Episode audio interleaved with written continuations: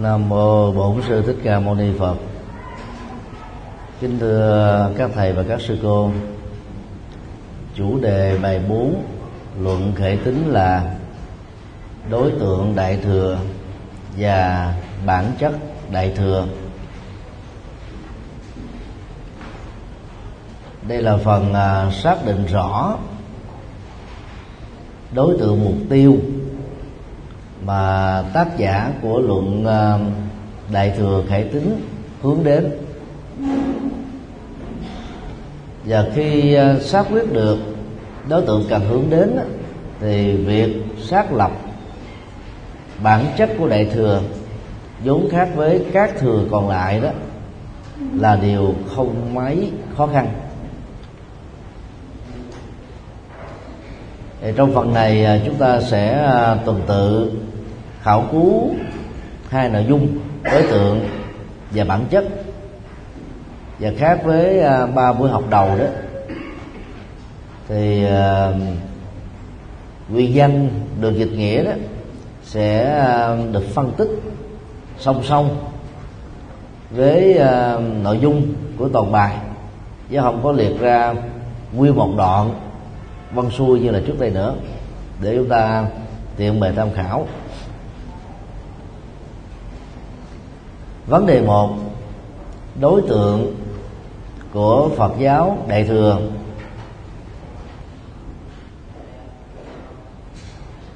Bản tiếng dịch bản dịch tiếng việt hỏi, trong các kinh điển đã có đề cập đến các lý do vừa nêu, cần gì phải lặp lại trong luận này?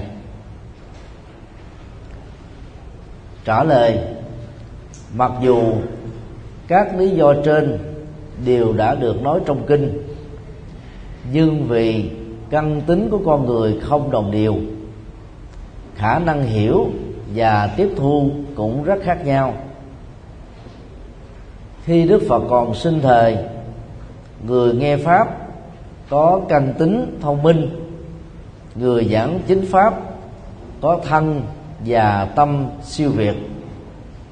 Mỗi khi pháp thoại toàn hảo được tuyên giảng thì mọi người và mọi loài đều có thể hiểu giống nhau nên không cần đến luận. Thì đó là cái phần uh, trả lời uh, đầu tiên. Và ngài à, uh, Mã Minh đã uh, hồi đáp lại. Câu hỏi được đặt ra là không cần thiết phải lập luận vì những điều cần nói đã được đức phật đề cập trong các kinh. Khái niệm các lý do trong phần này đã được hiểu là tám mục đích mà chúng ta đã có cơ hội phân tích ứng dụng trong bài thứ ba này. Ở đây à, sự giải thích nó liên hệ đến việc là dầu kinh đã đề cập rồi. Thậm chí, nó cũng rất chi tiết. Không vì thế mà đánh mất cơ hội cho các luận phẩm được xuất hiện, phục vụ cho nhiều căn tính khác nhau. Ngôn ngữ của kinh đó thường là mô tả. Ngôn ngữ của kinh đại thừa đó là phân tích dầu là văn mô tả hay văn phân tích lời kinh phật á, thường xúc tích hơn đa khi đó luận á, có thể là một tác phẩm ngắn cũng có thể là một tác phẩm dài. Đối với luận là tác phẩm ngắn á, thì nội dung của nó đi vào một cái ờ, hướng chuyên sâu nhằm giúp cho người đọc tụng và thực hành đó có thể lão thông được và thực tập được một cách uh, có hệ thống và toàn triệt. Do đó à, có thêm nhiều tác phẩm luận liên hệ đến nội dung của một à, bài kinh. Càng nhiều càng tốt thôi. Lý do thứ hai được nêu ra là có một sự khác biệt rất lớn giữa um, người nói, người nghe thời đức phật, và người đọc tụng, ứng dụng hành trì trong thời nay. Người nghe thời đức phật được à, đánh giá là có căn tính thông minh.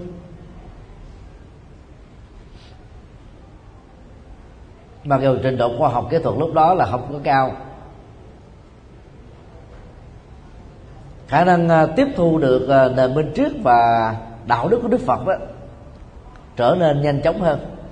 Một phần cũng là vì đó vào thời điểm đó có quá ít các trường phái triết học các nhà tư tưởng các học thuyết các quan điểm. Cho nên đó, sự tập nhiễm của quần chúng về các quan điểm sai lầm đó nó không có nhiều như là con người hiện đại này. Chúng ta bị nhiễu sống bởi à, quá nhiều các học thuyết đi. Mà học thuyết nào cũng cho rằng mình đó là số một các học thuyết khác đó là số 2 thậm chí là số chót thôi.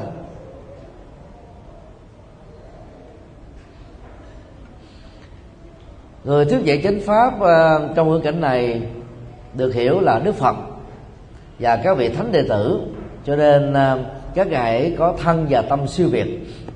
Bản ờ, đề lương ghi là sắc tâm nghiệp thắng tức là nghiệp của thân thể và nghiệp của tâm là vượt trội hơn người bình thường.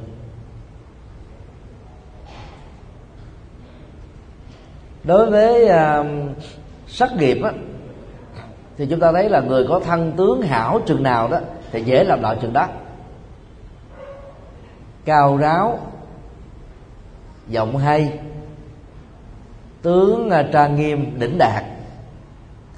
Thường tạo cái cảm giác muốn được quy ngưỡng ở người nhìn thấy. Nên các hòa thượng nào mà có tướng hảo đặc biệt đó, thì thường làm đạo thuận lợi hơn là những người có thân tướng nhỏ nhỏ giống thế này.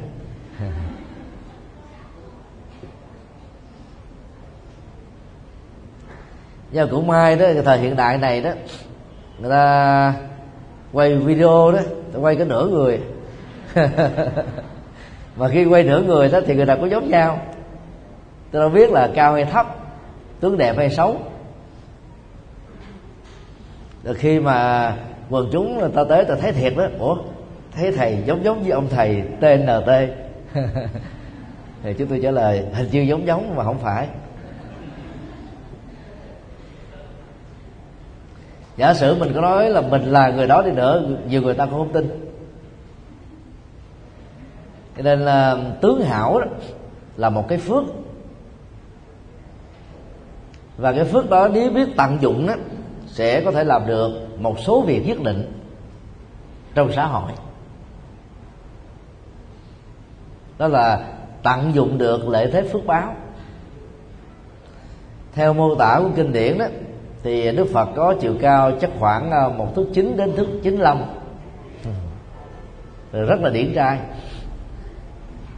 Nhờ đó mà đi tới đâu đó ngoài trí tuệ siêu tuyệt bất cứ nhà vua tướng lĩnh thương gia hay thường dân đó mà gặp đức phật đó thì tự động đó, khởi cái tâm quy mến liền. Còn à, một tăng sĩ nào đó giàu tăng hay đi, mà có gương mặt bậm trợn, mặc dù rất hiền, rất từ bi, nhưng mà cái tướng hảo đó nó không có. Từ khi mà đi giao tiếp quần chúng á, ta thấy ông thầy, thấy sư cô đó, thì người ta cũng thấy hơi ấn ớn.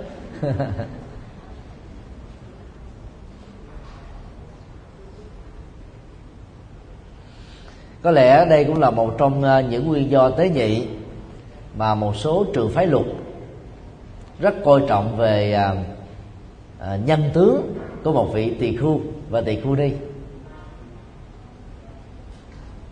tinh thần chung của, của các bản luật đó là không tán đồng cho việc à, một ứng cử viên trở thành một vị tỳ khu tỳ khu đi khi người đó không được đầy đủ sáu giác quan. Ví dụ như là trột hai mắt bị đứt hai lỗ tai bị mắc cái lỗ mũi à, bị à, à, môi à, môi trẻ ra làm đôi hay là bị tàn tật tay chân gì đó. Thì thường cái đó nó nó không tạo ra cái hình dáng trang nghiêm uy nghi đạo sư. Cho nên là khó được chấp nhận. Còn luật thì à, hình như là cũng không có đề cao đề đề đề cập cụ thể về cái chiều cao của người à, được thọ giới. Cho nên là cái đó nó cũng à, nhẹ nhẹ nhẹ thở hơn. Do đó ai có được à, thân tướng hảo rồi đó, cố gắng mà tận dụng nó để làm những việc đáng làm và khó làm. Sự vượt trội quan trọng hơn đó là tâm nghiệp, bao gồm nhận thức, rồi kiến thức, lý tưởng, thái độ uh, sự quyết tâm phụng sự nhân sinh và nhiều yếu tố khác. Tâm một người nào đó mà hướng về một phương trời cao rộng thì khi họ có mặt ở chỗ nào đó thì không có lợi ích cá nhân không có lợi ích nhóm để cho số đông thôi. Theo nghề mã binh đó, thì phật có thân tướng đặc biệt có tâm nghiệp đặc biệt cho nên đó lời thuyết pháp của ngài vốn đã trí tuệ rồi, lại càng làm cho quần chúng dễ dàng nghe theo, thực hành theo.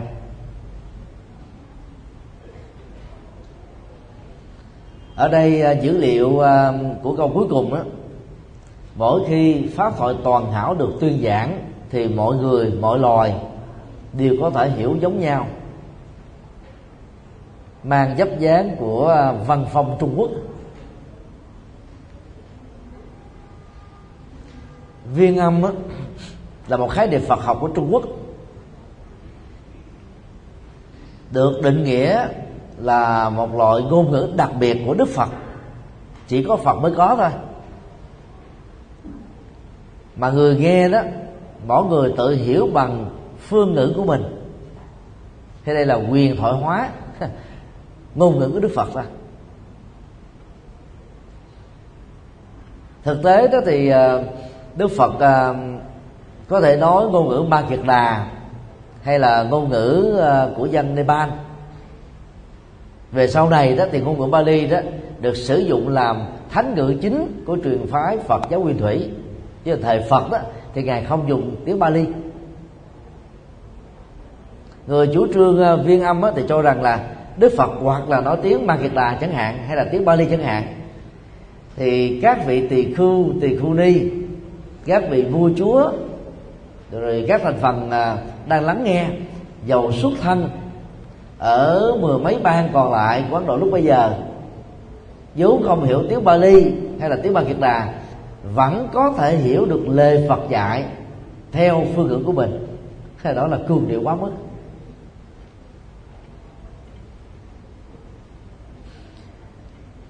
Viên âm theo cửa đen đó là âm thanh uh, tròn đầy.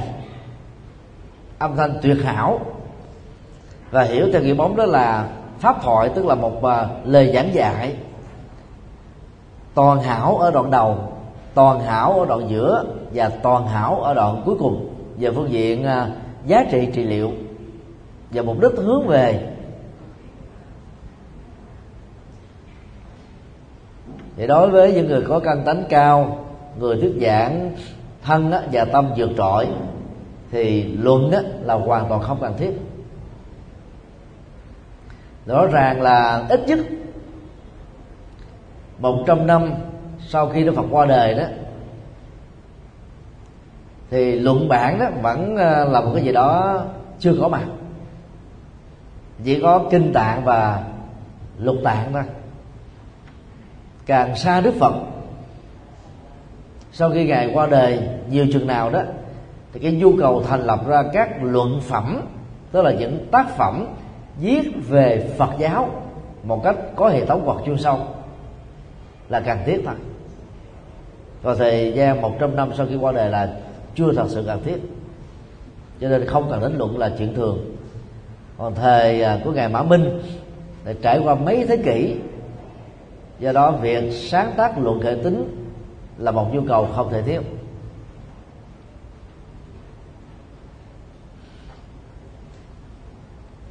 Lời dịch, sau khi đức phật qua đời, có người tự lực nương vào sự nghe rộng mới có thể hiểu đúng lời phật dạy.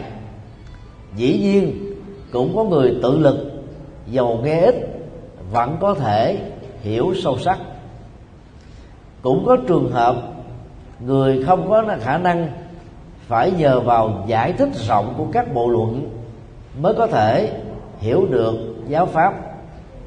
Tuy nhiên, cũng có người cảm thấy ngao ngán với các bản luận giải. Thích nghĩa quá rộng nên chỉ thích và chỉ có thể hiểu được các bộ luận có phong cách văn ít nghĩa nhiều.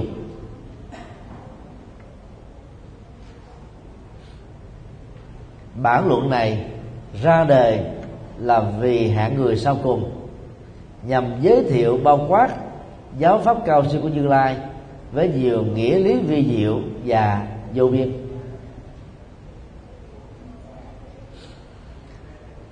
Ở đây à, ngài à, mã minh đưa ra ít nhất là có bốn đối tượng cần đến luận đại thừa. Nói riêng và cần đến kinh điển đại thừa, nói chung thành phần căn cơ cao đó, thì trong một ngàn người chỉ có được vài người. Cho nên nó không phải là đối tượng mà luận thể tính hướng về. Nó cái khác là luận thể tính hướng đến một đối tượng rộng hơn, phổ thông hơn, bình dân hơn. Đối tượng thứ hai đó là người có đủ sức, bằng kiến thức, bằng kinh nghiệm, bằng sự tự lực có thể ờ, hiểu rất sâu lời Phật dạy, mà không cần phải đến trường lớp Phật học, mà không cần phải nương vào các tác phẩm phân tích ứng dụng của bất kỳ ai.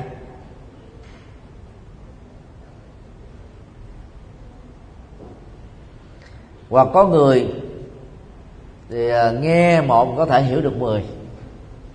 Có cơ hội lắng nghe là có cơ hội hiểu.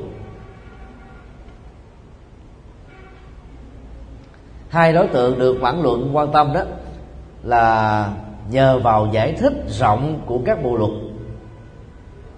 mà việc hiểu lời kinh Phật dạy đó được mở mang ra.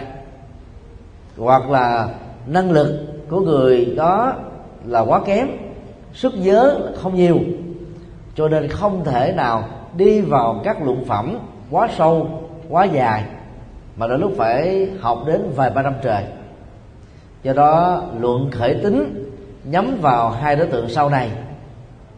Sáng tác phong cách luận á, ngắn gọn để giúp cho người học á, có thể hiểu thấu đáo.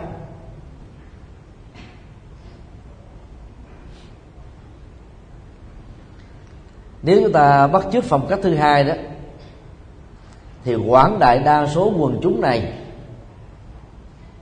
trong thời đại của chúng ta đó sẽ là đối tượng được các tăng ni quan tâm. Họ không có thời gian để học rộng hiểu nhiều lời kinh Phật dạy. Họ cũng có, họ không có thời gian để chuyên khảo các tự điển chuyên ngành về Phật học để đào sâu về một vấn đề Phật học nào đó. Cái mà họ cần đó là kiến thức Phật pháp ứng dụng trong đời thường thôi. Mà đôi lúc đó, khi giảng giải một số tăng ni có khuynh hướng là gì? Cung cấp cho họ một cái nguồn kiến thức quá cao. Mà trên thực tế đó, nhu cầu cần thiết của họ là là không cần thiết.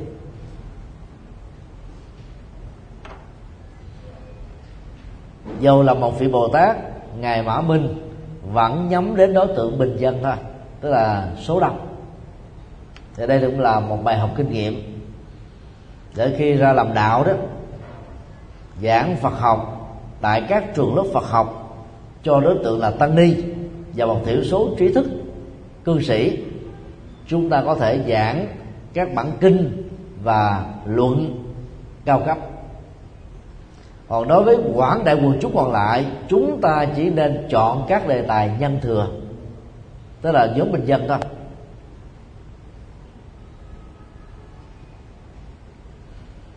Hòa thượng hiệu trưởng của chúng ta nhiều năm trước á, chuyên giảng dạy về kinh à, pháp hoa kinh hoa nghiêm.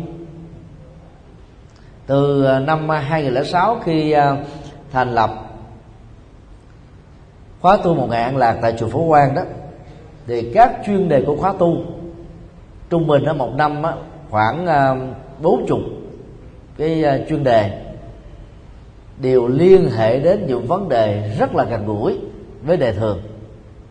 Và như vậy đó, lượng phật tử quần bình dân đó đến với hòa thượng đông hơn. Trước đây đó là giới trí thức với à, thương gia đến hòa thượng thôi. Bây giờ ngoài hai thành phần đó với bình dân hiểu ra được nhiều lời dạy của đức của à, đức phật thông qua cách thức giảng dạy của hòa thượng với những chủ đề rất là đơn giản chùa Hoàng Pháp và các chùa có khuynh hướng tổ chức các khóa tu niệm Phật tương tự, đều chọn những chuyên đề Phật học dành cho nhân thừa. Còn các đề tài nào càng cao chừng nào thì càng ít người nghe. Để giảng một đề tài cao đó, ta lúc phải soạn một tuần lễ hay là nửa tháng. Mà người nghe đó chỉ có vài trăm người còn những đề tài bình dân á, chẳng cần phải soạn gì hết. Lại có thể được dài ba chục ngàn người nghe. Cho nên à, chọn đối tượng bình dân sẽ giúp cho Phật giáo đó phổ biến lan rộng đối với nhiều thành phần khác nhau.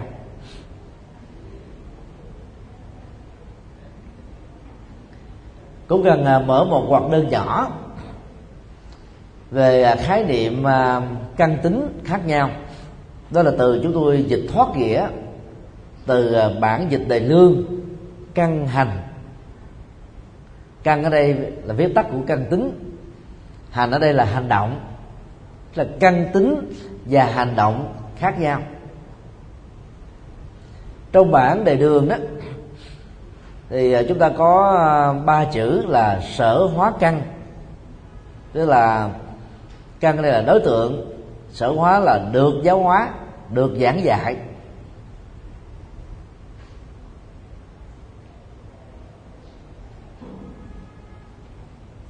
Hoặc đầy đủ hơn là sở hóa căn dục, tức là căn tính và ước muốn của đối tượng được giáo hóa.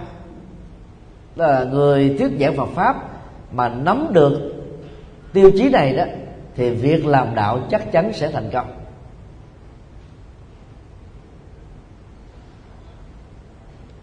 Chúng ta thử à, lấy hình ảnh à, của ngành à, nhà bếp để nói về cách thức mà các tân sĩ cung ứng thực phẩm tâm linh cho quần chúng tại gia. Đầu bếp giỏi không có nghĩa là nấu được càng nhiều càng tốt các cái ờ, món ngon vật lạ, mà là nấu như thế nào để thực khách khi ăn vào đó, không bao giờ quên. Mỗi khi có cơ hội đi ngang cái khu vực đó, thực khách sẽ có khuynh hướng đi đến để tiếp tục được ăn, trải nghiệm thêm lần thứ hai hoặc là lần thứ n cứ ờ, quan sát ờ, những quán cơm ở vệ đường chỗ nào mà chúng ta thấy các tài xế xe bus dừng lại thật là đông chúng ta có thể biết là chỗ đó đó khẩu vị của các món ăn đó, là hợp với sở thích của thực khách giá cả bình dân.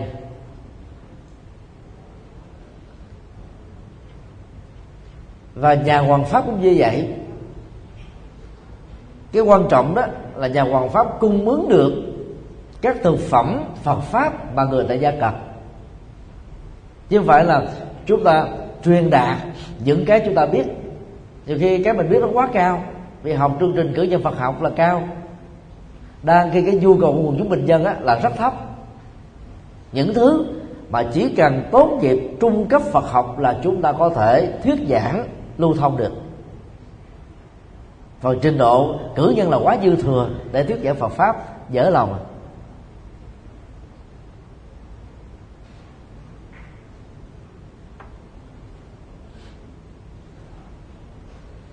do đó phải nắm được cái à, khả năng nhận thức của người nghe, nhu cầu và mục tiêu hướng về của người nghe, thì chúng ta mới cung ứng Phật pháp thích hợp với họ. Phương pháp cung ứng thực à, phẩm tâm linh à, của Phật giáo Trung Quốc là sự giải thoát. Chứ tôi tạm gọi đó là một loại thực phẩm cao cấp.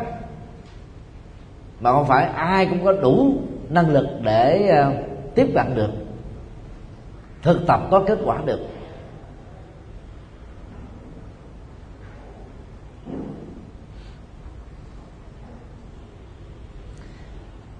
Cho nên à, hiệu quả truyền bá Phật pháp cho các Phật tử ở các nước đại thừa là không cao. Gần như là Phật giáo đại thừa phần lớn chỉ chiếm khoảng từ 50% dân số ở nước đó trở xuống là còn con số đó 70%, 80%, 90% chúng ta nói cho vui thôi chứ không dựa vào thống kê xã hội học tôn giáo. Đang khi các nước theo Phật giáo nguyên thủy đó thì số lượng quần chúng ở những nước đó là rất đông. Tối thiểu là 80 cho đến 95 phần trăm. Là dựa vào thống kê của các tờ khai lý lịch cá nhân bao gồm uh, hộ chiếu và những giấy tờ liên hệ khác.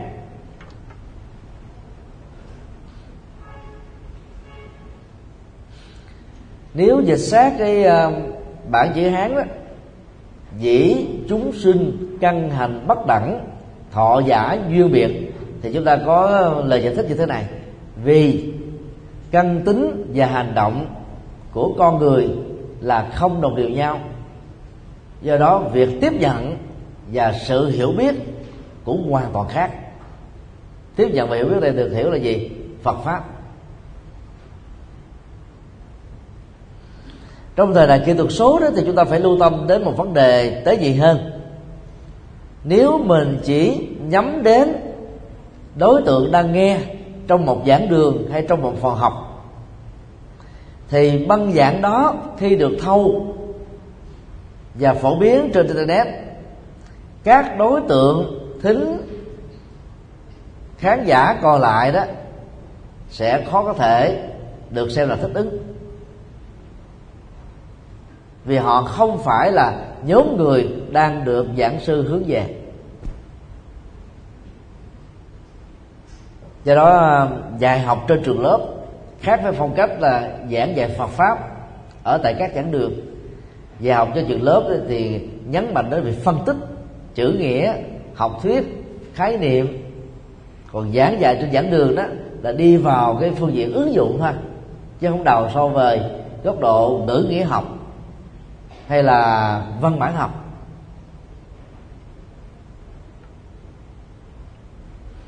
À, thấy rõ được điều này đó thì việc làm đạo chuyên hóa Phật pháp chắc chắn là thành công. Khái niệm người tự lực là sử dụng bản dịch đề lương. Tương đương với bản dịch này ta có bản đề đường ghi là trí lực tức là năng lực uh, tri thức hay là năng lực trí tuệ. Nhấn mạnh đến người có trí thôi chứ không phải là người tự lực người tự lực có thể là người có nỗ lực. Tự lực cánh sinh không dựa dẫm không lệ thuộc vào ai.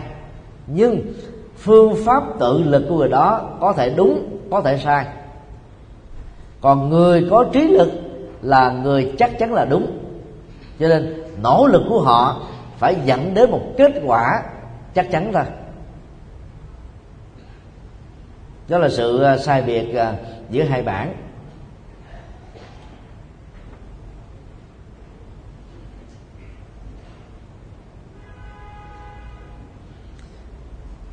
về à, động từ hiểu đó, thì bản đề lương ghi là thủ giải, tức là nắm bắt được và hiểu được. Đang ghi bản đề đường là ghi rõ là chánh giải, tức là hiểu một cách chính xác. Tính từ chính ở đây rất là cần thiết. Hiểu thì nó có nhiều cấp độ hiểu hơi đúng đúng hiểu gần đúng. Và về phương diện toán học á như thế được gọi là hiểu sai. Hiểu sai đó là một hình thức uh, hiểu nhầm hiểu trầm. Và do đó không thể dẫn đến sự thực tập đúng với những gì mà đức phật đã dạy và các vị bồ tát truyền bá. Cho nên hiểu chính xác hiểu đúng đắn mới là cái cái mối quan tâm của người tu học phật hiện nay là nhiều phật tử không hiểu đúng được lời phật dạy. Đến bây giờ có người vẫn còn à, à, lơ mơ rằng là đức phật có phải là nhân vật lịch sử hay không?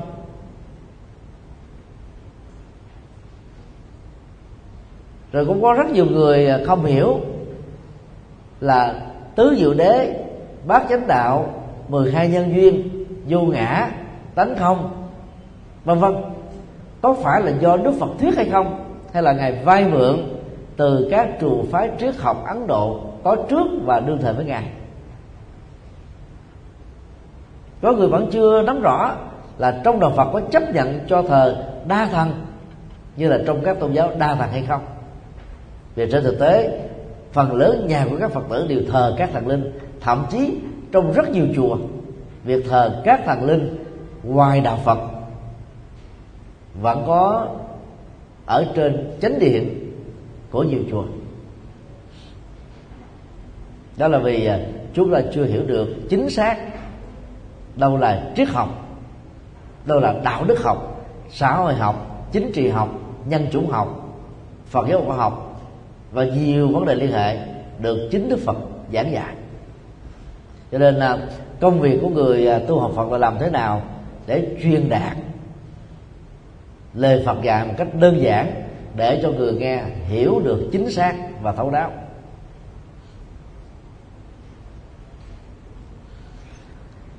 Khái niệm quản luận trong ờ, bản chữ hán đó là chỉ cho các tác phẩm phật học đào sâu và rộng về một vấn đề nào đó. Nó giống như ờ, chúng ta viết à, luận văn của thạc sĩ hay là một chuyên khảo của các môn học trong chương trình cử nhân trở lên. Quảng luận sẽ giúp cho người đọc tụng và nghiên cứu đó có thể đào sâu vào một vấn đề, hiểu thấu đáo được các phương diện Phật học liên hệ đến vấn đề đó. Do đó, tác dụng của quảng luật là rất cần thiết.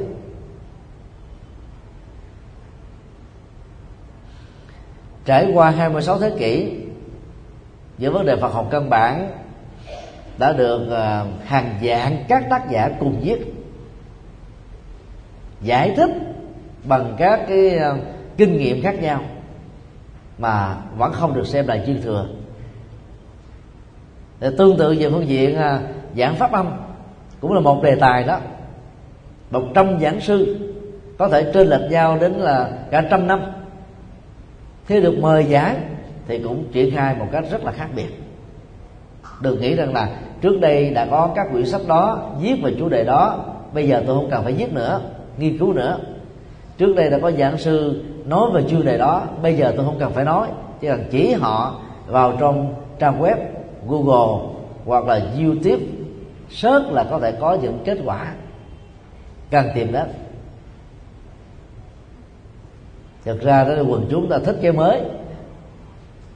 Những cái à, chuyên đề tác phẩm đã quá lâu dầu viết rất hay, nhưng mà người hiện đại không có cảm giác là mới mẻ, nên họ không muốn đọc.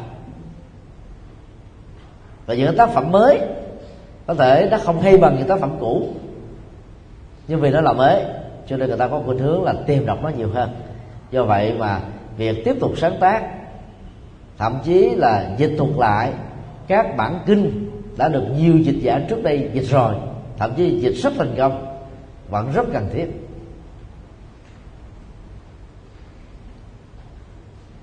Và bằng cách này đó thì các tăng sĩ sẽ giúp cho người tại gia có được những nhịp cầu tìm hiểu Phật pháp, có được các cánh cửa đi vào Phật pháp, có những chiếc phao để bơi trên biển Phật pháp và trải nghiệm được các giá trị Phật pháp.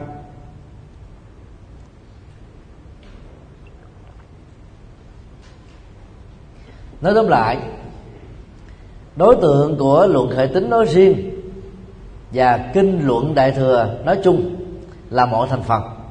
Tuy nhiên, quan tâm ưu tiên hàng đầu vẫn là quảng đại đa số quần chúng. Do đó, các luận phẩm nghiên cứu chuyên sâu và các luận phẩm nghiên cứu xúc tích đều có thể hỗ trợ cho người tu học Phật rất tốt.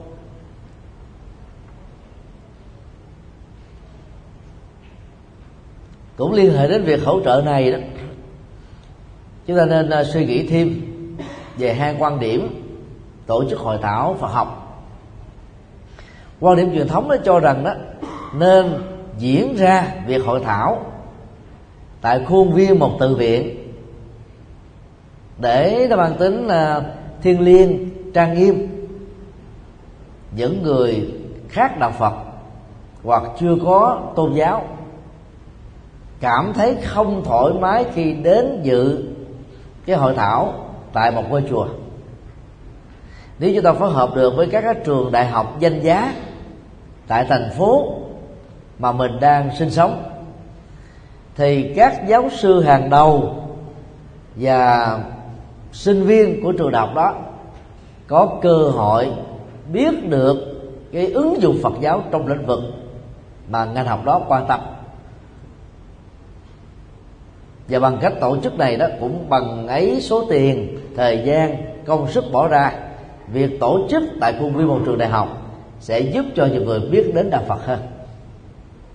Cũng là một vấn đề Phật pháp.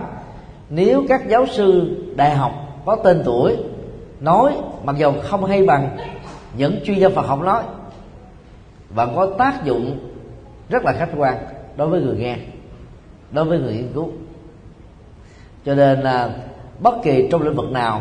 Ai là chuyên gia trong lĩnh vực đó hãy nên cố gắng tìm cơ hội để gắn kết người trong lĩnh vực đó đến với đạo Phật bằng các tổ chức sự kiện bằng các tổ chức uh, nghiên cứu học thuật uh, tọa đàm hội đàm hội thảo vân vân.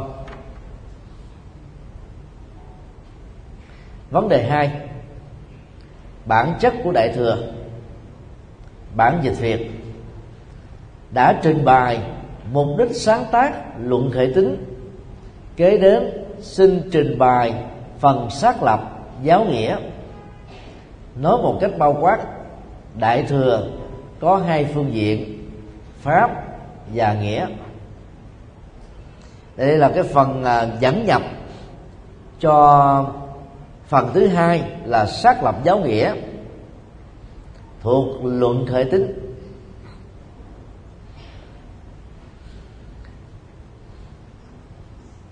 Khái niệm à, pháp được hiểu là những lời dạy chân lý và đạo đức. Nghĩa là nội dung và rộng hơn là nội hàm được chứa đựng trong những lời dạy chánh pháp đó.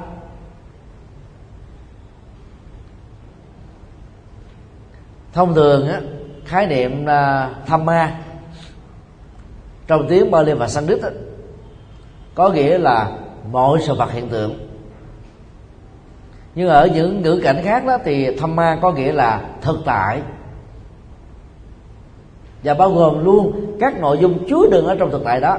Vì bất cứ một cái gì mà chúng ta có thể nghĩ tưởng được, định danh được, bao giờ nó không có trong hiện thực, đều được gọi chung là một pháp, tức là sư phật hiện tượng.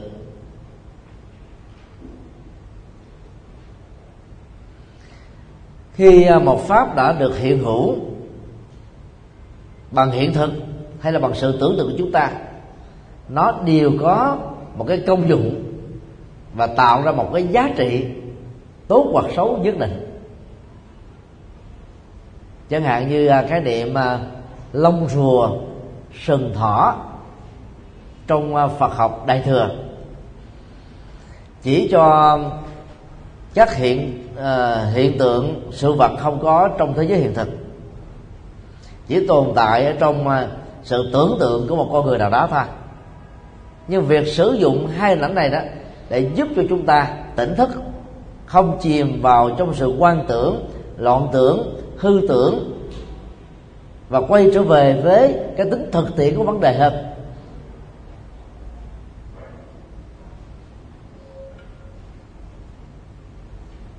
Do đó khái niệm lông rùa sừng thỏ vẫn có được giá trị nhất định về phương diện triết học.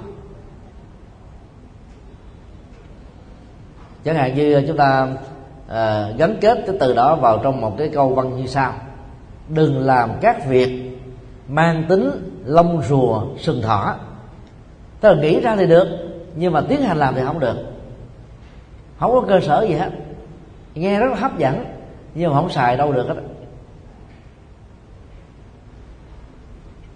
Thì như là à, khoa học gia Newton. Lâu quá chúng tôi không nhớ tên chính xác. Có một lần phát biểu á, nếu cho tôi được một cái đòn bẩy bên cạnh à, cái quả đất tôi có thể bẫy được quả địa cầu này. Đó là một cái giả định có trong sự tưởng tượng của con người. Trên thực tế thì không thể nào có được cái đòn bẩy bên cạnh cái quả địa cầu. Như vậy cái sự bẫy đó là một tiềm năng về lý thuyết là có thể thực hiện được, nhưng vào trong thực tiễn thì không thể nào xảy ra. Nhưng mà ta vẫn sử dụng nó như là một cái ví dụ để nói nếu chấm chấm chấm thì kết quả đó được xem là kết quả kéo theo với điều kiện nó phải đầy đủ được, thực hiện trọn vẹn được các yếu tố mang tính giả định đó. Tức là cái tưởng tượng không cũng có những giá trị nhất định, huống hồ là những cái trong hiện thực. Và ứng dụng phương diện này đó, thì chúng ta thấy là sử dụng con người như là dụng gỗ hay là sử dụng nước sẽ làm cho chúng ta không bỏ đi bất cứ một nhân sự nào. Nước sạch để uống, nước dơ đó, có thể rửa chân tắm giặt tưới cây. Chứ mà bản năng của nước là không có không có vô dụng. Và đây là cách thức mà chúng ta nên thấy luận đại thừa gắn kết với phật à, pháp đại thừa. Có hai phương diện, đó là chân lý và ý nghĩa của nó. Ý nghĩa là một phần của nội hàm. Mỗi một phật đó có thể có nhiều lớp ý nghĩa khác nhau. Được gắn kết với, được mặc định với. Và do đó, việc chúng ta khai thác được nhiều chừng nào các lớp ý nghĩa ẩn chứa bên trong thực tại, giờ là có thực thể hay không, sẽ làm cho sự vật đó trở nên có giá trị.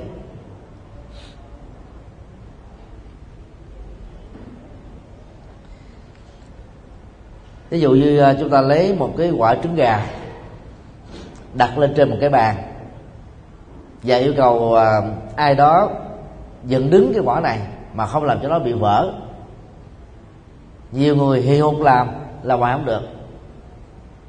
Một người à, biết được mèo vật đó, chỉ cần dùng bàn tay đè và ấn một đầu của quả trứng gà cho nó hơi bị mớp chút xíu tạo thành một cái thế mặt phẳng. Mở tay ra, buông tay ra, quả trứng hòa đứng y nguyên. Và lúc đó chúng ta có một khái niệm là quả trứng gà đứng không lay động. Còn nếu như chúng ta không tạo ra một cái cái độ mốt nhất định đó đó, thì quả trứng gà không thể đứng được mà chỉ có nằm thôi. Như vậy khái niệm quả trứng gà đứng đã tạo ra một cái ý nghĩa về sự vững chãi trong một tình trạng khó có thể được vững chãi. Tức là tính khả thể, trong những cái không khả thể cũng có thể thực hiện được, cũng có thể có mặt được.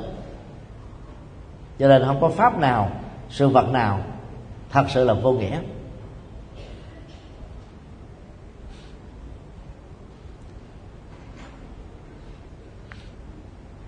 Số một việc dịch. Đại thừa về phương diện pháp chính là tâm của chúng sinh.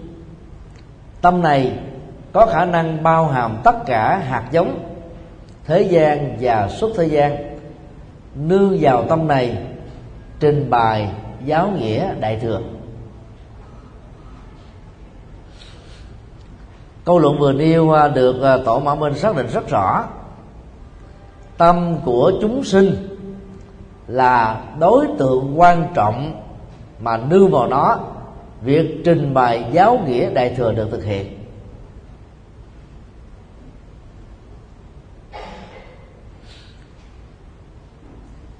Giáo nghĩa đại thừa dựa vào tâm, mà tâm thì chứa đựng tất cả các hạt giống đời, các hạt giống đạo, các hạt giống phàm, các hạt giống thánh. Tâm thì có ba phương diện bản thể, tính chất và hoạt dụng. Do đó, dầu là đối với tâm phàm phu đi nữa, thì các hoạt dụng của nó biết sử dụng đúng cách vẫn có những giá trị nhất định.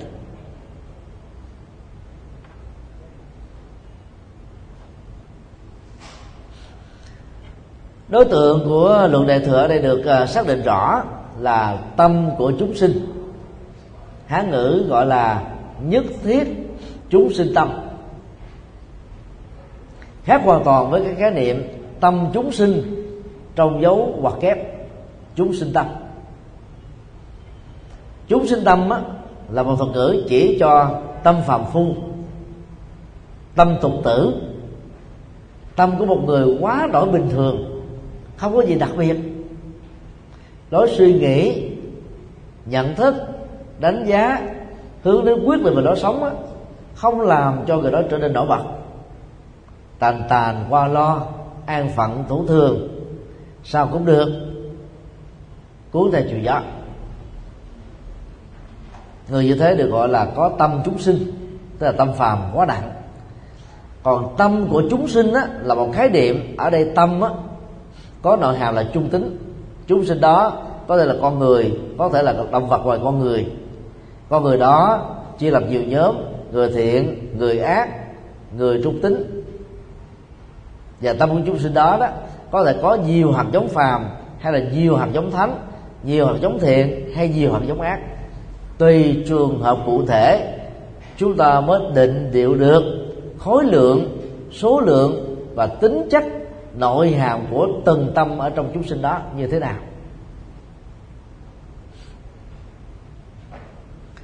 Tâm của chúng sinh đó khác với à, trái tim vật lý hay là trái tim cảm xúc. Tiếng Sanskrit gọi là Hidaya. Bát nhã tâm kinh. Thì chữ tâm đó đó nó có gốc từ chữ Hidaya này. Nên có người đã dịch bát nhã tâm kinh là kinh ruột. Tức là xem uh, chữ tâm này đó theo nghĩa đen mà tức là trái tim mình dùng cái từ tương đương là ruột ruột gan. Cái cái cốt lõi. Thực ra bát nhã tâm kinh đó là kinh tinh hoa về trí tuệ. Chữ tâm đây là cái cốt lõi cái tinh hoa nhất thôi cái tâm yếu nhất thôi chứ phải là là trái tim cảm xúc hay là trái tim à, à, vật lý. Do đó dịch bát nhã tâm kinh là kinh lòng đó là không chuẩn. Vì bài kinh này chẳng nói gì đến cái lòng của chúng sinh hay là cái lòng của phật. Mà kinh này nói về tinh hoa trí tuệ, cái, cách thức quán chiếu thân thể, cảm giác, tri giác, tâm tư, nhận thức là vô ngã để không bị dướng kẹt vào nó, xa lìa hết tất cả khổ ách và hướng đến niết bàn. Đó là cẩm năng trí tuệ thế là cốt lõi trí tuệ thôi.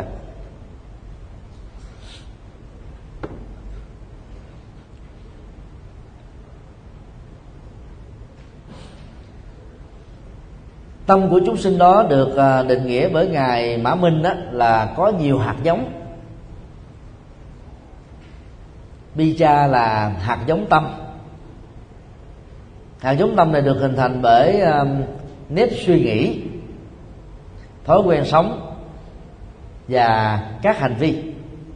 Mỗi khi chúng ta nảy sinh ra một suy nghĩ gì đó nỗ được làm việc đó giàu thành công hay không thì chúng được uh, tồn tại dưới một dạng năng lượng. Mà lặp đi lặp lại chúng nhiều lần đó thì ta sẽ biến chúng trở thành một thói quen.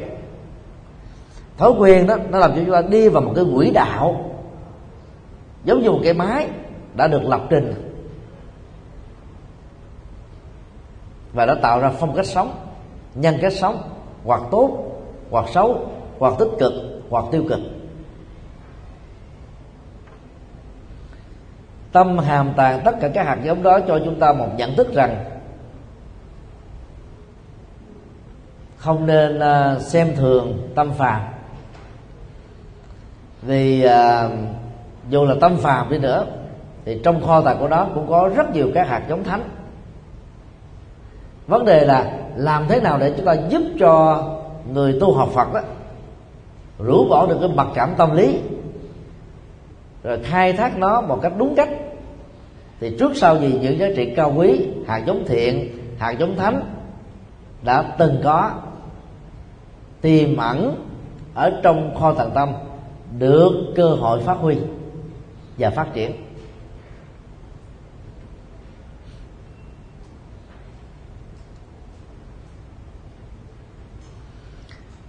Chúng sinh ờ, là một từ ờ, dịch sát nghĩa từ tiếng Sanskrit là Savasata trong ờ, các bản dịch tiếng Hán đó, thường gọi là chúng hữu tình hay là hữu tình. Chỉ cho hai đó loại, loại đối tượng con người và động vật có tình thức về sau này đó khái niệm chúng sinh được uh, mở rộng hơn chỉ cho con người động vật và ngay cả các loài thảo mộc không có tình thức. Về sau này trong triết học đại thừa khi ờ, muốn dùng khái niệm ờ, không bị dướng kẹt vào cái ngã thay vì dùng là tôi ta tao ở ngôi thứ nhất thì kinh luật đại từ có quan hướng dùng khái niệm chúng sinh để thế vào. Tức là một con người mà sự sống được hình thành bởi nhiều yếu tố. Do đó khi dịch ra tiếng việt á tùy theo ngữ cảnh có lúc chúng ta chọn là con người có lúc chúng ta chọn là các loài động vật có lúc á, chúng ta chọn là, là chúng sinh. Nếu không để ý đến việc đó đó thì đôi lúc mà dịch vẫn rất là đúng về từ vựng và dân phạm nhưng mà nghĩa không lột tả hết được.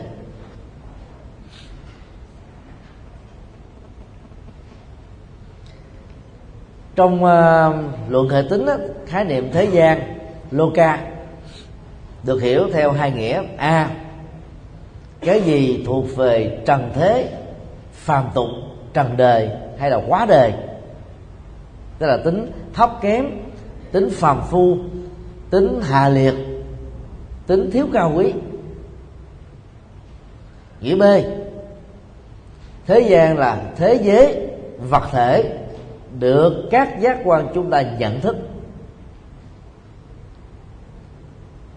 Bao gồm mà vũ trụ, các quả địa cầu, các à, bụi vi trần, tức là cái lớn nhất cho đến cái nhỏ nhất đều là một dự phần của tổng thể thế giới.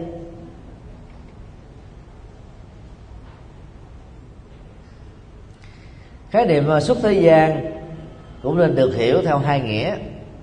A, siêu việt trần thế, phi phàm, thoát tục. B, vượt khỏi đời, theo nghĩa tiêu cực là trốn đề xa lánh đề không liên quan gì đến đề. Không bận tâm gì đến đề.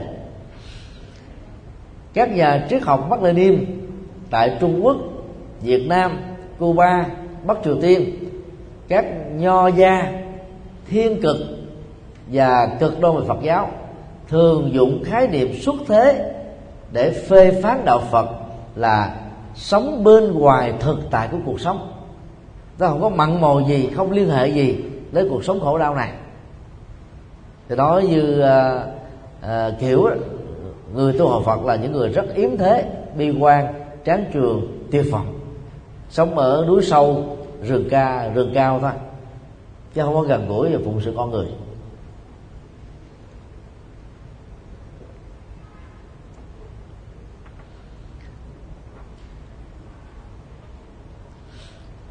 Khi à, ráp hai cái niệm à, thế gian và xuất thế gian chúng ta lại có những ngữ nghĩa tương đương đạo và đời, siêu phàm và phàm tục, siêu thế và thế gian, cao thượng và tầm thường, giác ngộ và si mê, giải thoát và luân hồi.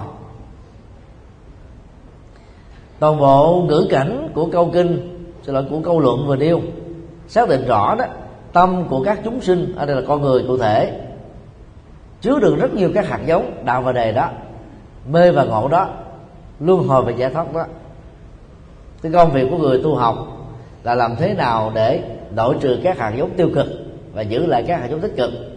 Công việc của nhà hoàng pháp là làm thế nào để chỉ rõ được phương pháp dẫn đến sự thành tựu của nỗ lực đó.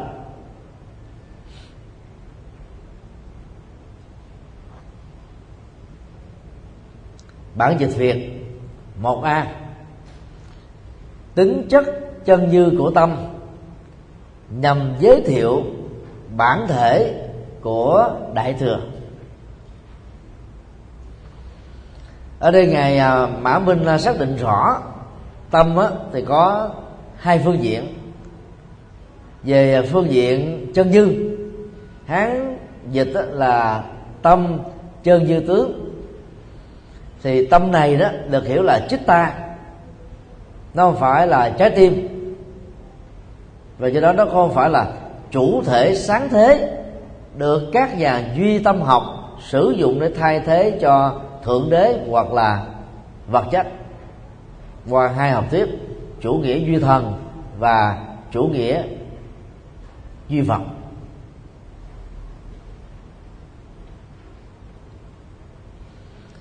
Bản thể của đại thừa thực ra là hướng về tâm, quy chiếu ở tâm. Và tâm ở đây được hiểu là tâm chân như tâm chân như được định nghĩa nôm na nhất là cái tâm mà đưa vào đó chúng ta có được các nhận thức về tính chất dư thật của mọi sự vật hiện tượng, hoặc là trong mọi sự vật hiện tượng. Phần lớn chúng ta sống với à, tâm nhị nguyên tâm phân biệt. Tâm thành kiến. Tâm tà kiến. Do vậy, mọi đánh giá của chúng ta thông qua thị giác, thính giác khú giác, vị giác, xúc giác dạy thức hoàn toàn là sai lầm hoặc không phản ánh được bản chất của thực tại.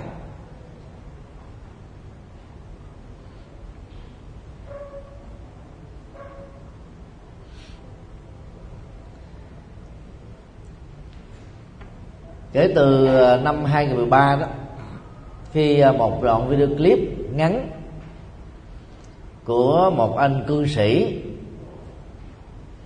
sống bằng à, cái nghề thầy bói và phong thủy, yêu cầu à, một ờ, người mẫu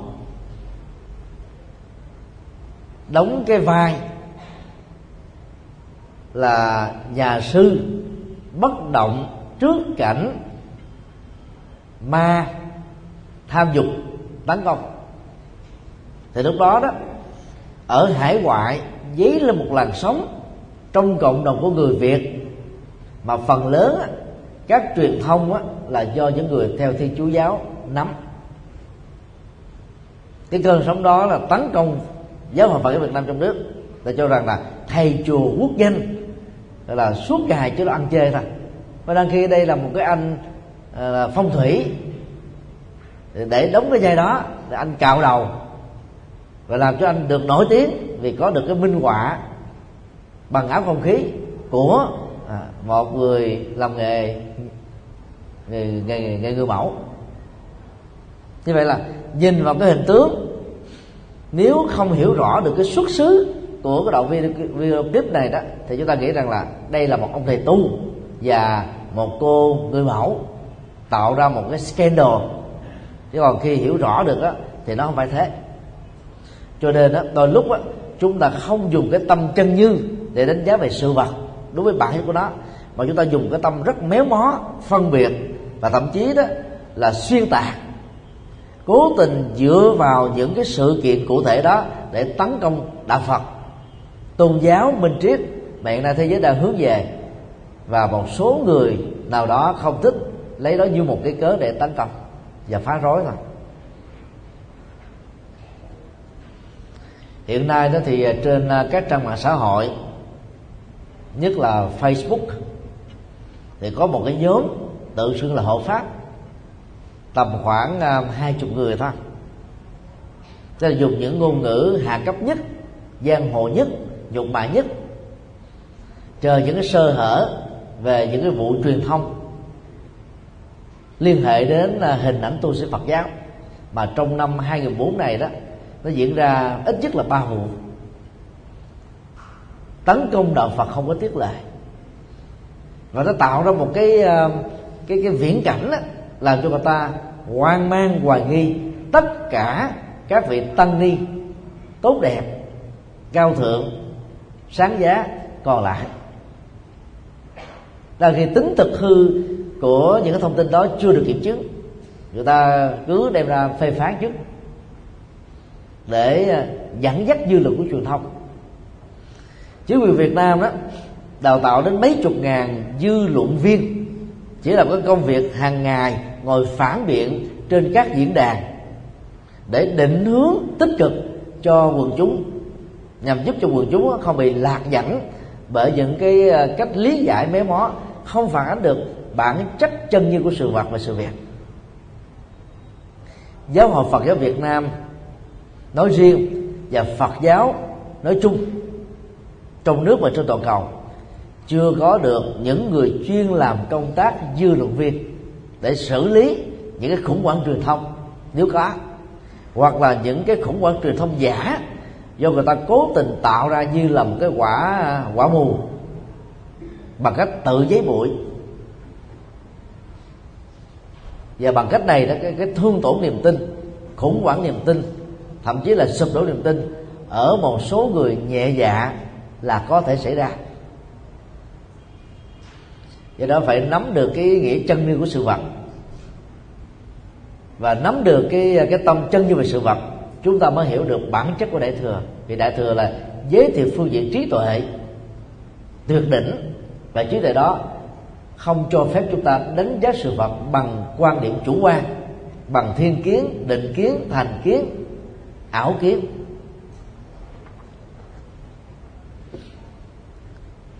Bản việt dịch một b. Tính chất sinh diệt theo nhân duyên của tâm nhằm trình bày bản thể, tính chất và hoạt dụng của đại thừa.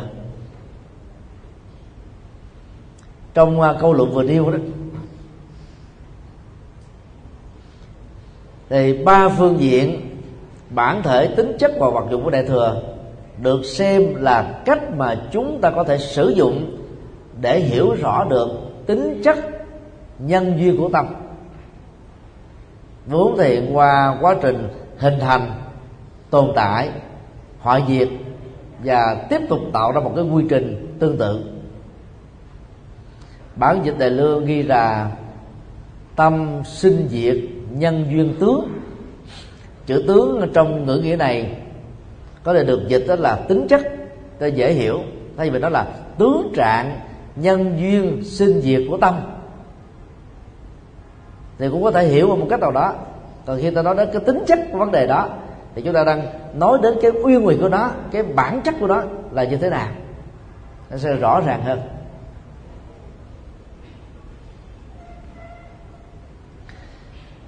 Khái niệm ờ, chân như trong thuật ngữ tâm chân như đối lập với ờ, tâm sinh diệt, tức là sự sinh diệt của tâm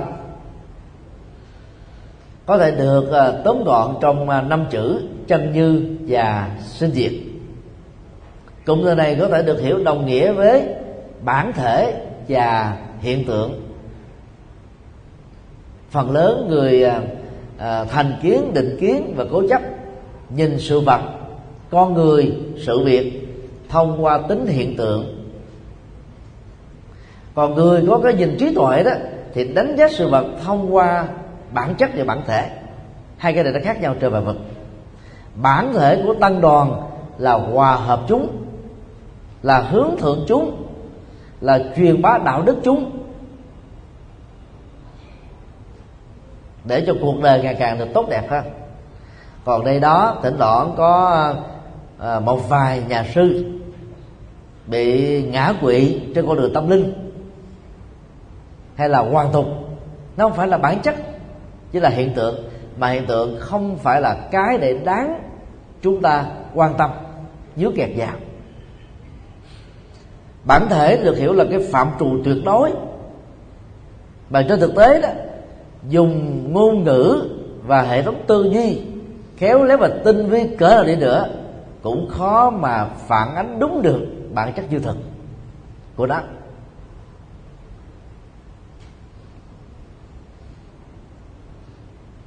Đang khi uh, sinh diệt á, là một phạm trù tương đối. Lệ thuộc vào hệ thống mặc định liên hệ đến văn hóa phong tục tập quán tôn giáo triết học hệ tư tưởng vân vân. Và từ đó nó tạo thành ra một cái hệ thống mặc định xã hội về vấn đề đó con người đó sự việc đó. Xã hội con người à, bị chạy theo cái quy luật mặc định đến độ gần như là bị lệ thuộc vào.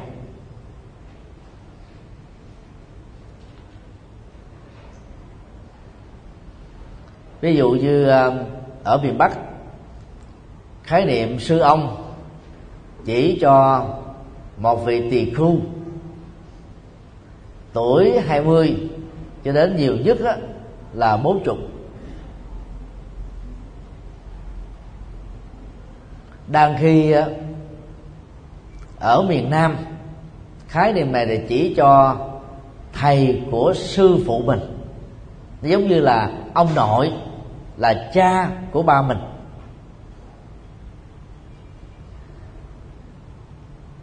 Thì sư nhất hạnh à, dùng khái niệm sư ông á, theo một cái ngữ nghĩa khác, không phải là là thầy của sư phụ mình, mà là một bậc đạo đạo sư ở một mức độ cao.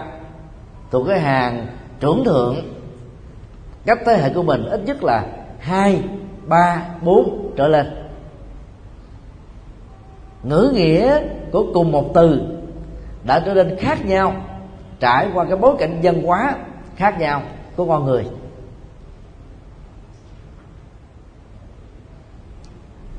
Cho nên ờ, cái cái cái chân dư của sự vật đó thì rất là sâu nhiệm để lúc chúng ta cảm nhận bằng trực quan chứ không phải nhất thiết phải lệ thuộc vào ngôn ngữ và tư duy.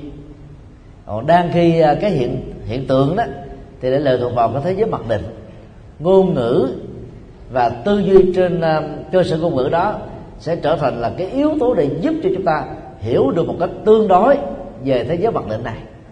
Chứ nó không phải là chân lý.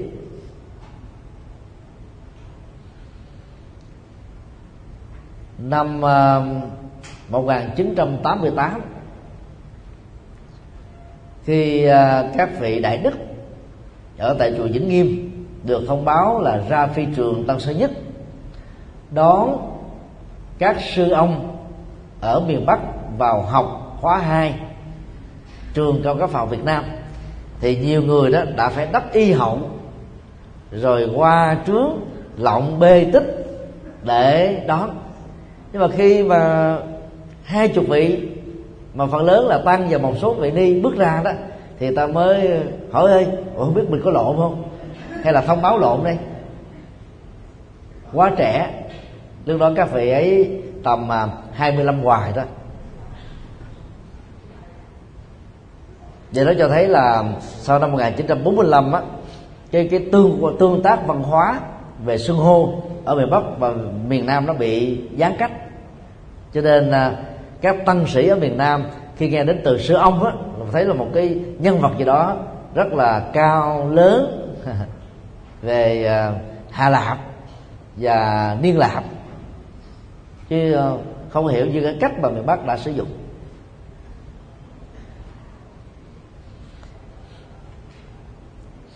Đối với thế giới sinh diệt đó thì tính mặc định bị vô thường rất cao ví dụ như ờ, chữ hồng chỉ trong chữ hán đó có nghĩa đen là giấy đỏ. Màu đỏ đó tượng trưng cho hài hòa và phản ánh gián tiếp văn hóa của Trung Quốc. Người Nhật Bản trong ờ, giai đoạn bị Trung Quốc bị uh, xin lỗi người Trung Quốc trong giai đoạn bị Nhật Bản đô hộ đó thì uh, Nhật Bản đã sử dụng cái chữ hồng chỉ để chỉ cho giấy chùi đích ở trong nhà vệ sinh. Rồi đó là một cái cách thức để mà mặc định về tính nhục mạ một dân tộc khác mà mình xem rất là thường. Cho nên cũng là một cái từ ngữ thôi. Theo ngữ nghĩa gốc của nó là không có vấn đề gì hết. Mà theo ngữ nghĩa phái sinh được sử dụng mặc định trong một cộng đồng dân tộc nào đó đó thì nó trở nên có thể là rất xấu và thậm chí là không nên sử dụng nữa.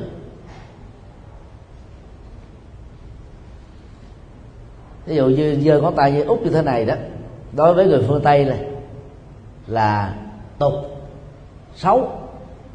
Nhưng mà đối với người ấn độ á, không cần biết tiếng anh tiếng hindi không cần biết đọc chữ cái hãy dơ thế này đó là dừng lại đi vệ sinh.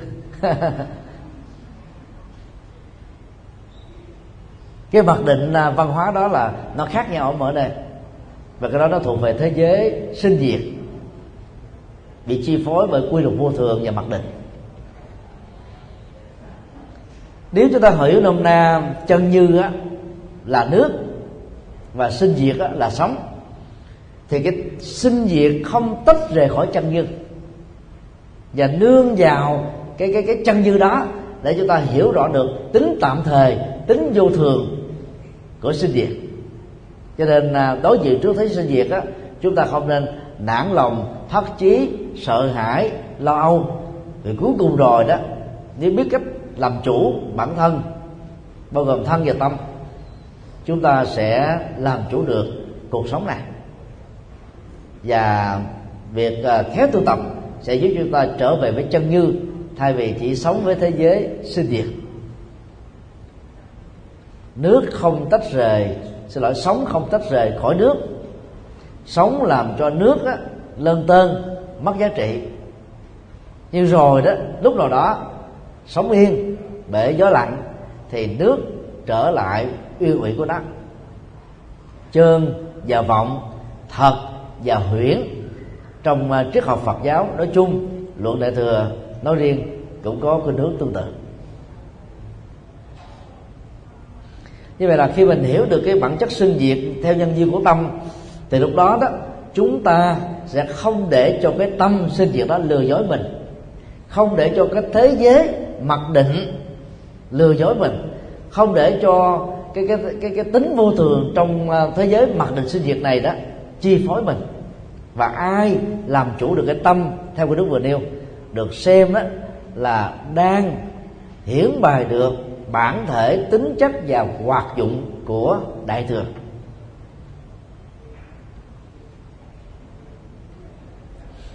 Bản dịch việt, số 2 đại thừa về phương diện về phương diện nghĩa bao gồm ba loại vĩ đại.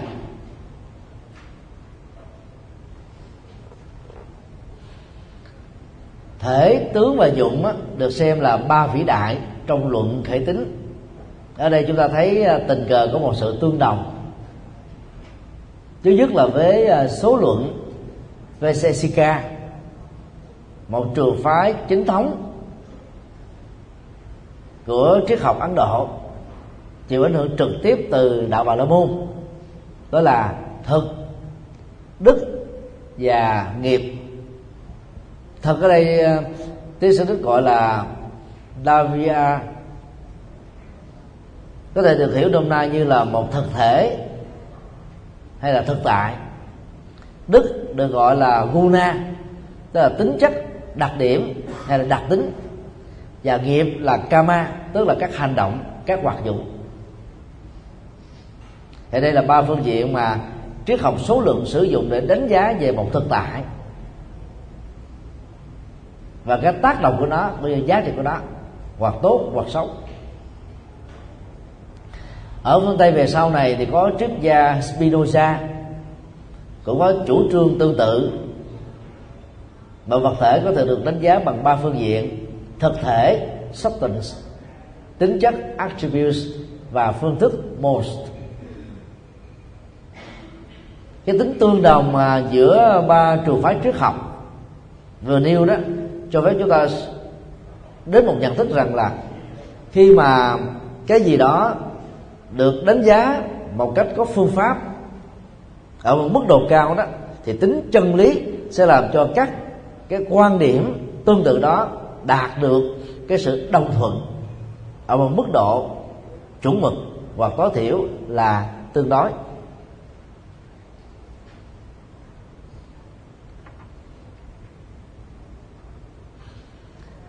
Bây giờ chúng ta thử đưa một ví dụ. Nước.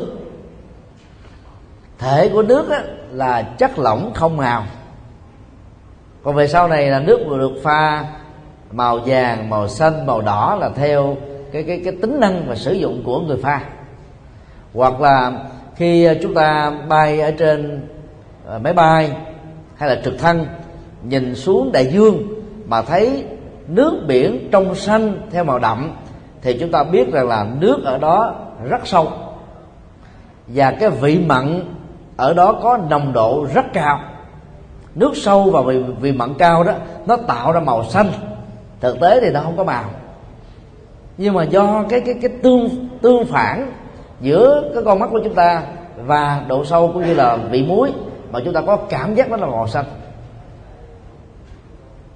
Như vậy là cái thể không màu của nước á, là bắt biết còn màu của nước đó là tướng trạng, nó lệ thuộc vào môi trường, không gian, chiều cao, rồi ánh sáng và nhiều yếu tố khác.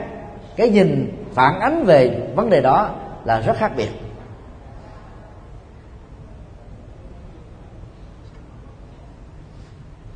Người viễn thị nhìn một sự vật khác với người cận thị. Người loạn thị cũng là sự vật đó, nhìn với một hình ảnh, nó không rõ ràng gì hết người có thị lực kém, giàu không, viễn thị, cận thị, loạn thị, không thể nhìn thấy xa. Như vậy là cái tướng trạng được đánh giá qua thị giác ở mỗi người là rất sai biệt. Cái lệ thuộc vào điều kiện sức khỏe của người đó góc quan học, ánh sáng, môi trường, vị trí, dân dân là khi dụng của nước á, rất là đa dạng. Có thể uống tắm giặt tưới hay sử dụng cho các mục đích quan điện và nhiều mục đích khác bao gồm mục đích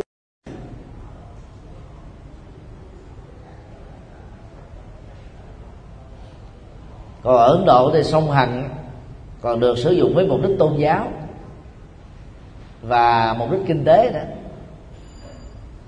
Do đó một sự vật chúng ta có thể đánh giá và tiếp cận dưới ba góc độ khác nhau. Và mỗi một góc độ như thế đó, nó đều có những cái giá trị nhất định của nó, nếu chúng ta ứng dụng đúng cách. Bản dịch việt 2a thứ nhất, thể vĩ đại. Chân như của tất cả sự vật là bình đẳng, không tăng, không giảm.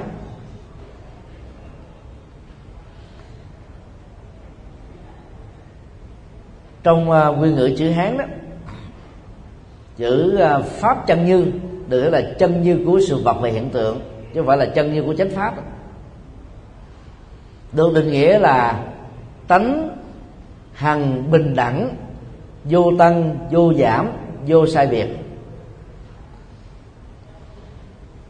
Chữ bình đẳng ở đây có nghĩa là ngang bằng nhau không nên à, bị đánh giá thiên vị vì nó không có sự sai biệt. Lý do tại sao mà chúng ta tin là mọi sự vật nó không có sự sai biệt? Vì chúng chưa từng tăng thêm hay là giảm bớt về phương diện bản chất. Về phương diện hiện tượng đó thì chúng ta thấy tăng giảm diễn ra thường xuyên. Trong à, một gián bài đó, một người thua 200 triệu đồng Việt Nam được xem là giảm mất tiền. Người thắng số tiền đó được gọi là tăng trưởng 200 triệu đồng. Như vậy cái tăng và giảm đó là do cái mặt định của chúng ta thôi chứ còn cái con số đó nó, nó vẫn nằm y nguyên thôi. Khi đó thì nằm ở trong sở hữu chủ của người A lúc nó thuộc về sở hữu quyền của người B. Còn bản chất của cái cái tổng thể con số tiền đó nó là không tăng không giảm nhận thức này cho chúng ta thấy là à, sự biến thiên do tác động của vô thường đối với từng sự vật cụ thể trong thế giới hiện tượng đó làm cho chúng ta nhìn ở một góc độ mặt phẳng đó là chúng được sinh ra chúng à, hoại diệt chúng mất đi. Trên thực tế thì cái năng lượng đó được bảo toàn không tăng không giảm. Và nói theo à, vật lý học ngày nay chỉ chuyển từ dạng này sang dạng khác ra tức là một hình thái thay đổi. Tiếng ờ, uh, sanskrit gọi là buta ta tha ta. Hán dịch là chân như. Có thể được hiểu là bản chất dư thị của sự vật hoặc là bản chất chính pháp ngữ nghĩa thứ hai này ít được sử dụng đến. Ngữ nghĩa đầu đó là chỉ cho tính như thị như vậy trong ờ, con người sự vật hiện tượng. Việc làm chủ được cái tính như thị đó sẽ giúp cho chúng ta trước nhất là có được dư lý tác ý, sau đó là chánh kiến và sau đó là ứng dụng vào chánh tư duy để có một cuộc sống hạnh phúc.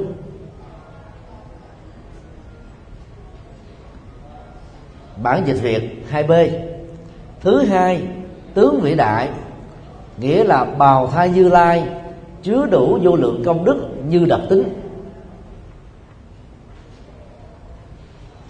Trong à, bản đề lương đó được ghi rõ là như lai tạng thuật ngữ rất quen thuộc trong à, kinh điển đại thừa.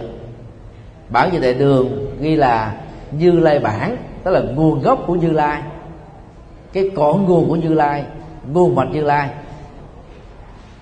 Tiếng đức tathagata gaba, dịch theo nghĩa đen đó là cái phôi phật hay là phật bào thai hoặc là phật con tất cả các chúng sinh trong đó có con người là cao nhất đều có tiềm năng giác ngộ như các đức phật.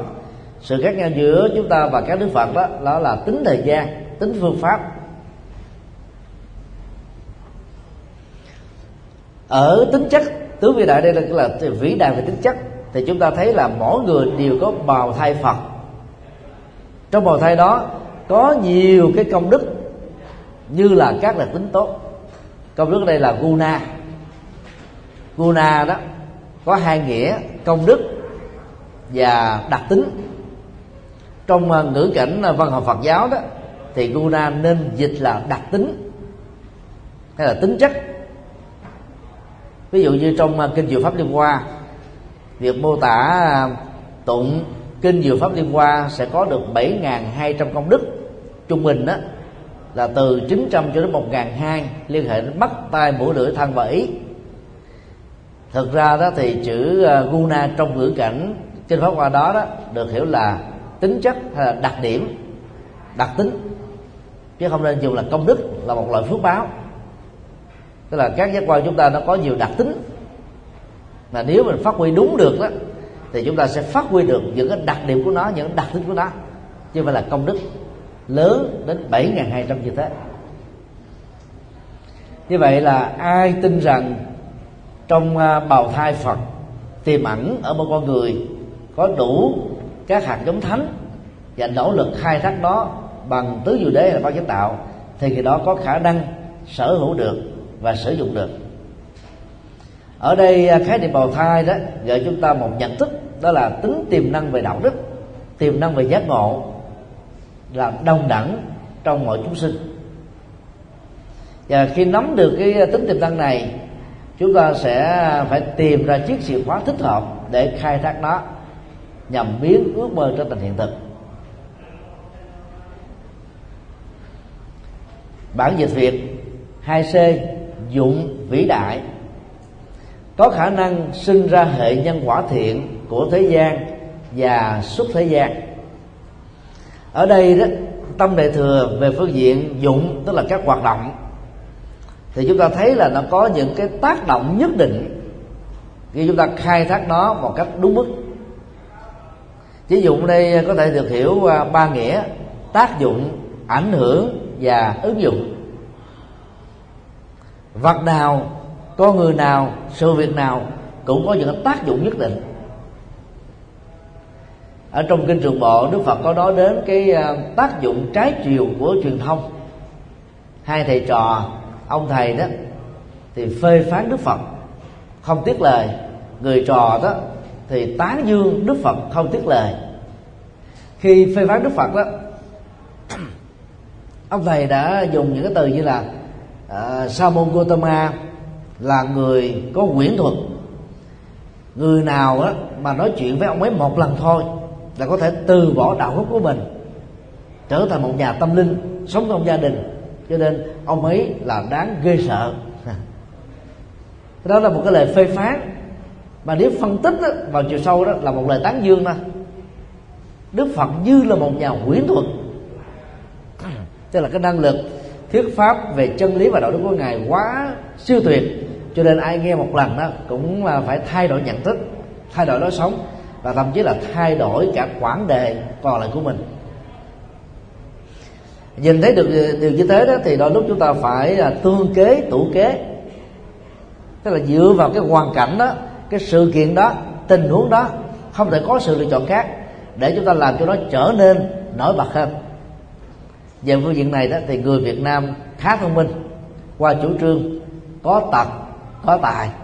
Tức là những người nào bị tật quyền thì phải phát huy, tận dụng thời gian, vì mình không đi giao lưu với ai được, bị người ta cô lập, bị phân biệt đối xử, thì chỉ còn một con đường duy nhất là phát triển tài năng để tồn tại ta cho nên đó người có tật mà biết làm chủ tâm thì có tài.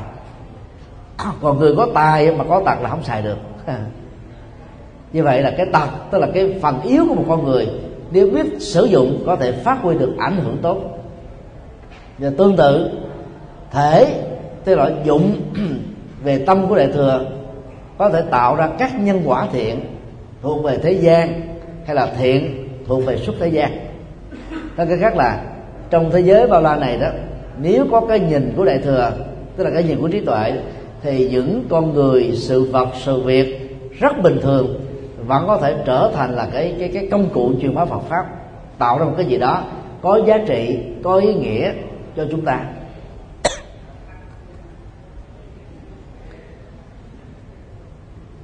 Bản dịch tất cả đức phật đã kể cổ xe này và các vị bồ tát đang tiếp tục đương theo chân lý này để đạt được quả vị như lai.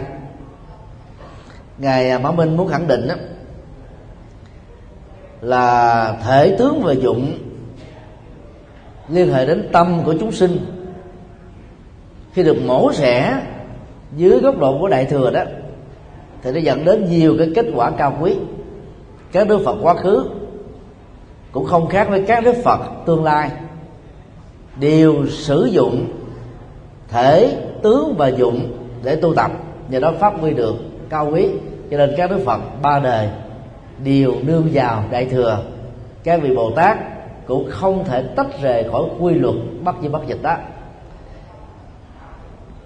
lời um, nhận thức này cho chúng ta thấy con đường là bồ tát đạo là không thể thiếu. Trí tuệ để nhìn thấy được cái chân như trong sự vật hiện tượng là rất cần thiết để giúp cho chúng ta phát huy được trí tuệ tuyệt đỉnh. Nói cách khác là theo luận đại thừa khải tính, thì nhận thức chân như, tức là một phương diện khác của trí tuệ chính là chiếc chìa khóa để giải quyết tất cả các nỗi khổ niềm đau, các vấn nạn của kiếp người. Cho nên, đây là một hình thức đề cao vai trò độc tôn của trí tuệ qua học thuyết chân như và đó là giá trị mà chúng ta nên tham khảo để ứng dụng trong đời sống hiện đại, nơi mà khoa học kỹ thuật được xem phát triển và nó được thúc đẩy bởi cái trình độ và dân trí của con người xin ờ, kết thúc tại đây